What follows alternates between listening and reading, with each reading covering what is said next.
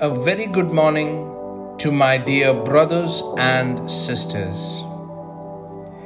Today, I want to say to each one of you that our God is a promise keeper.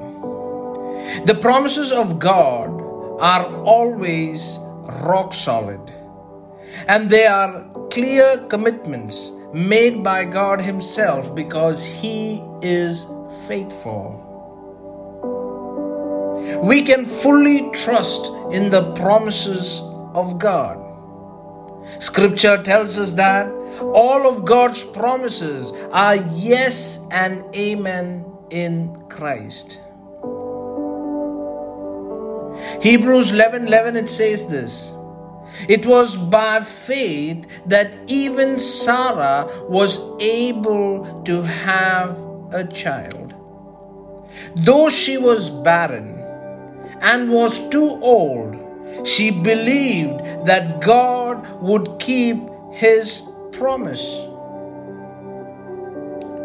God's promises are there for us as His children to take hold of and speak them into our lives based on the finished work of Jesus on the cross. Even the Holy Spirit is a promise from God to all who believe. My dear brothers and sisters, God's promises never fail. Psalms eighty-nine verse thirty-four, it says, "No, I will not break my covenant. I will not take back a single word I said."